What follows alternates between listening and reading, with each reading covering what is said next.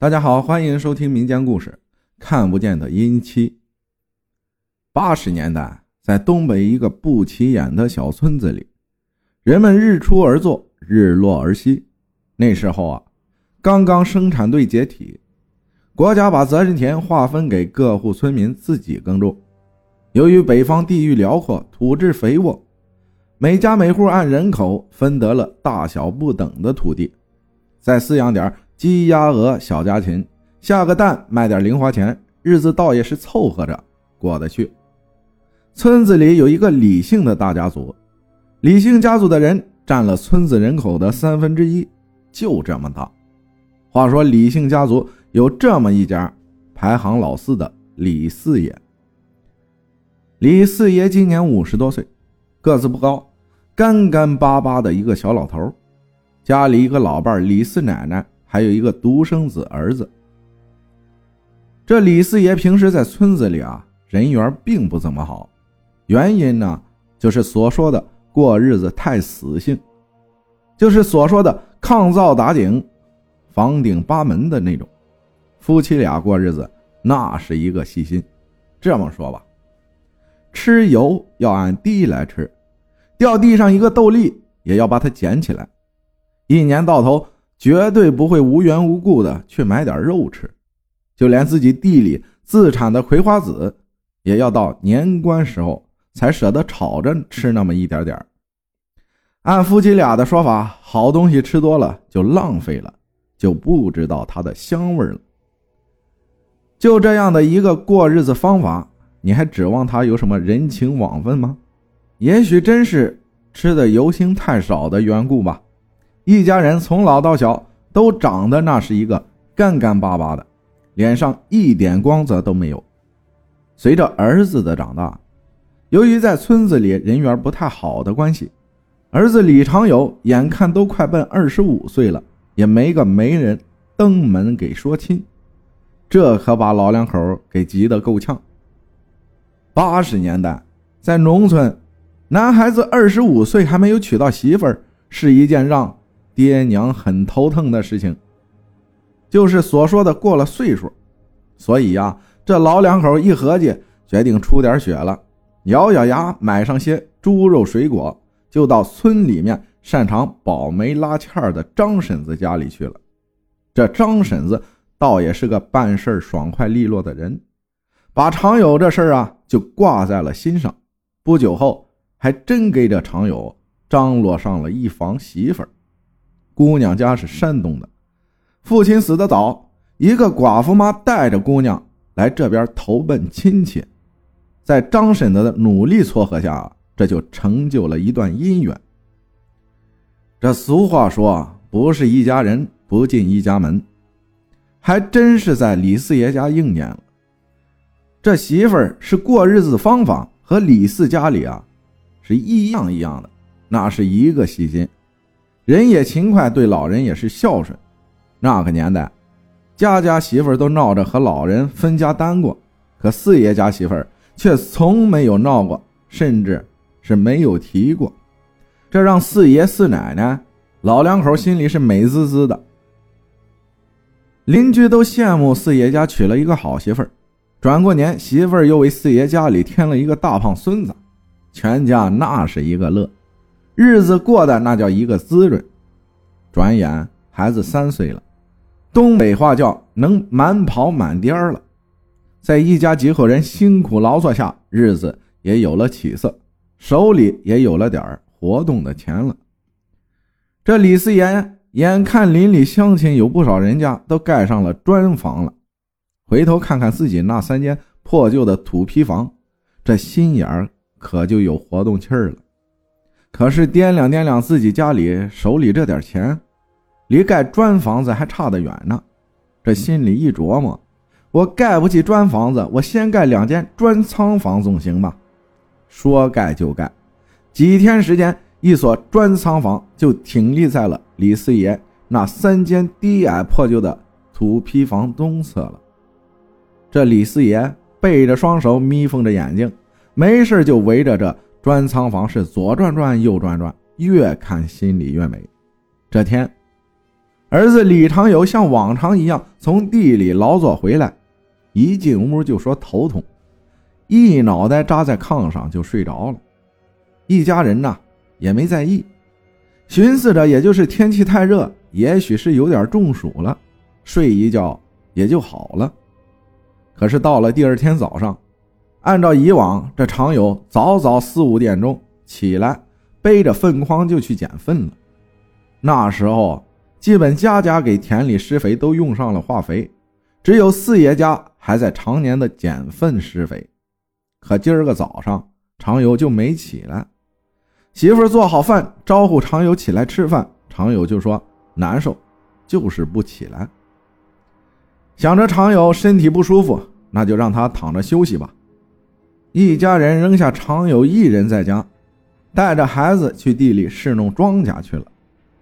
到了晚上，常友还是不起来，一家人有点慌了手脚。可是摸摸常有的额头，并不发热，却也不敢耽搁了。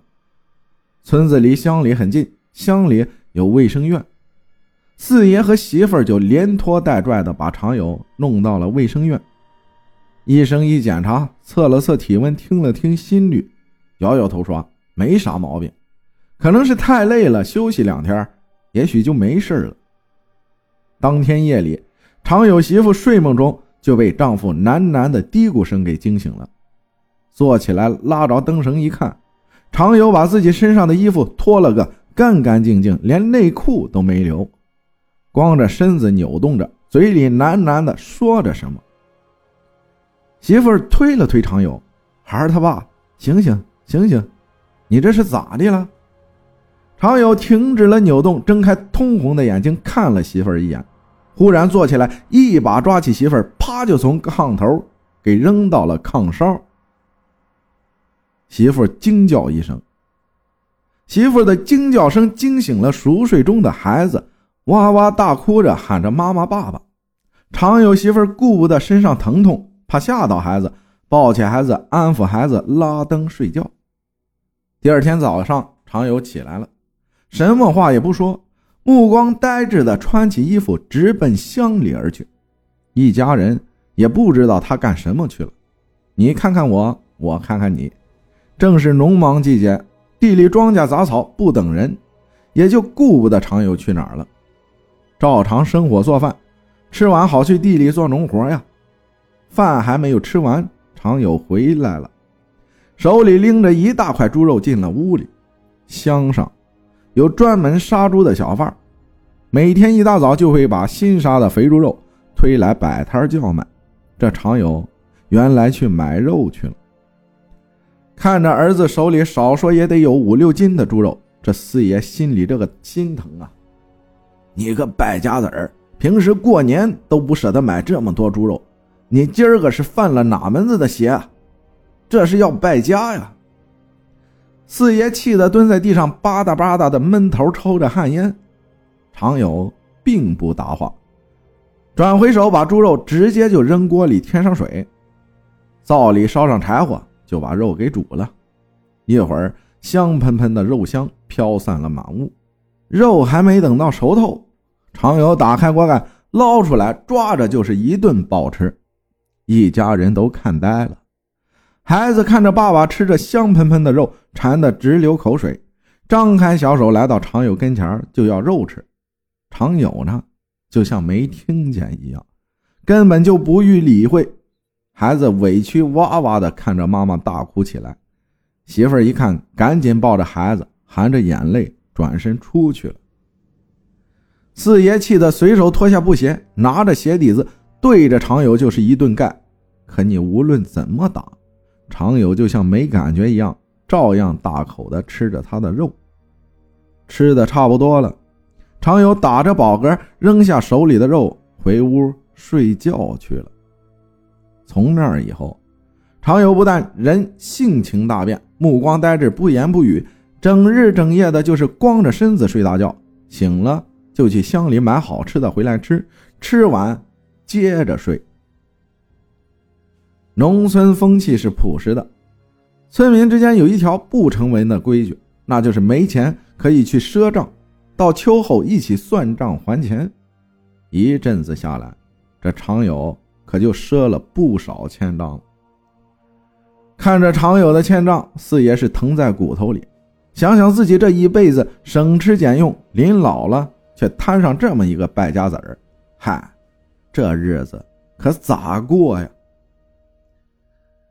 尽管常有总是吃肉吃好的，但人却是一天比一天消瘦。眼看着走路都打晃了，谁都不理，谁都好像不存在一样，并且把老婆孩子撵出房间，开始自己睡。村民们开始议论纷纷，开始说啥的都有了，有说招到鬼了，也有说犯了什么说头。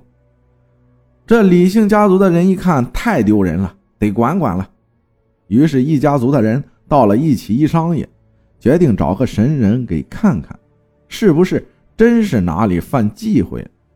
第二天，请来了一个神人，是一个一身青衣的瘦高老头，留着三缕花白的长胡子，倒是有点仙风道骨的样子。老头围着四爷家的房宅就转了几圈，最后停在四爷那一辈子的得意之作新盖的那间砖仓房那里站住了脚。老头摸着白胡子，不住的点头。然后转回身，对着一群用崇拜眼神望着他的村民说：“就是这仓房犯了忌讳，你们家的仓房盖的太往外了，压住了龙角，所以你家儿子才会这样昏睡不醒，一直活在梦中。”听老头一说，大家一琢磨，似乎有道理。原来这四爷家东边紧邻着就是村里南北走向的大道。盖仓房的时候，这四爷就起了个心眼儿，就向外多占了那么一点点，也就是贪点小便宜的心理，多占点土地。那就听神人的吧，拆吧。为了儿子，为了这个家，四爷老泪纵横的蹲在一边，看着自己的得意之作被拆了个破破烂烂，这心里这个疼啊！俗话说，请神容易送神难。不敢怠慢，一顿好酒好肉好招待，把这个神人老头给好里好面的给送走了。送走了老头，本以为这仓房扒了，病根除掉了，儿子的病就会好起来，生活又会恢复到以前的样子。所有人都错了。过了些日子，常有的病不但没有好的迹象，而且越发的严重了，已经到了起不来炕的地步。骨瘦如柴，每天都是闭着眼睛、光着身子躺在那里，时不时的自言自语，说什么也听不明白，身子还会一阵阵的扭动。这有人就说了：“还信什么神啊、仙啊的？人都要没了，还不赶紧上大地方看看去？”这四爷和儿媳妇一合计，把常友用担架抬着，坐上客车，就来到了县城。在县城医院一顿各种检查下来，愣是什么病都没有。四爷傻眼了，这什么病都没有，这人怎么成这样了？医生摇摇头说：“他也弄不明白了，要不你们去市里看看去吧。”四爷一咬牙，就又抬着儿子和儿媳妇来到了市里。几次三番的折腾下来，这是一点病也没看出来，无奈。四爷和儿媳妇把常友又抬了回来，眼看着常友是有进气没出气了，眼窝都塌了坑。奇怪的是，从医院回来以后，这肚子又一天比一天大了起来，活脱脱的像一个孕妇。这屯林有来看的，把四爷拉到一边。他四爷，依我看，那您还得找个神婆给看看。我看这症状咋和我娘家那个人那么像呢？那个人就是被女鬼选中做了鬼丈夫，最后大着肚子死了。我看这常有这个有点像。什么？被女鬼选中，鬼丈夫死了？四爷慌了手脚，发动屯林亲属，很快就又请来了一个神婆。神婆五十多岁，掂着肥大的屁股就来到了常有的屋里。只看了一眼，就一眼，转身就要走。这大伙拉住神婆说：“你这是咋回事啊？这人都来了，好歹给看看啊！”神婆摇摇头：“太晚了，已经过了百天了，神人也救不回来了，被女鬼抓去做了丈夫了。看样子顶多有几天的活头，你们赶快准备后事吧。”三天后，在一家人悲痛的哭声里，常有抛下妻儿老小死了。常有死了，可日子还得过下去啊！办完常有的丧事，常有媳妇带着孩子，倒也没抛下四爷老两口，一家人起起落落的过着日子。平静的日子没过一个月，身体一向硬朗的四爷忽然病倒了，没有任何征兆的病体沉重。嘴里不停的喊着常有的名字，眼看着就摸了阎王爷的鼻子了。这四奶奶一看儿子才刚刚去世，老头子又是这样了，也说不上是一股火还是怎么的，一个跟头栽在地上，他先走了。随着四奶奶走的第二天，四爷爷撒手西去了。正好，老两口的丧事一起办了。办完丧事常有媳妇带着孩子一步三回头，哭着离开了这个令人恐惧、伤心的院子。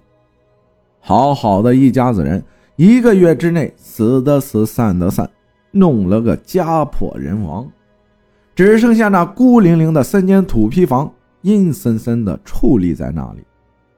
村子里的人感到了恐慌，到了晚上，谁都不敢出门。就是白天到了四爷家附近，也是绕着走。这么多年过去了，到现在四爷家的三间土坯房还残破的立在满院的荒草里。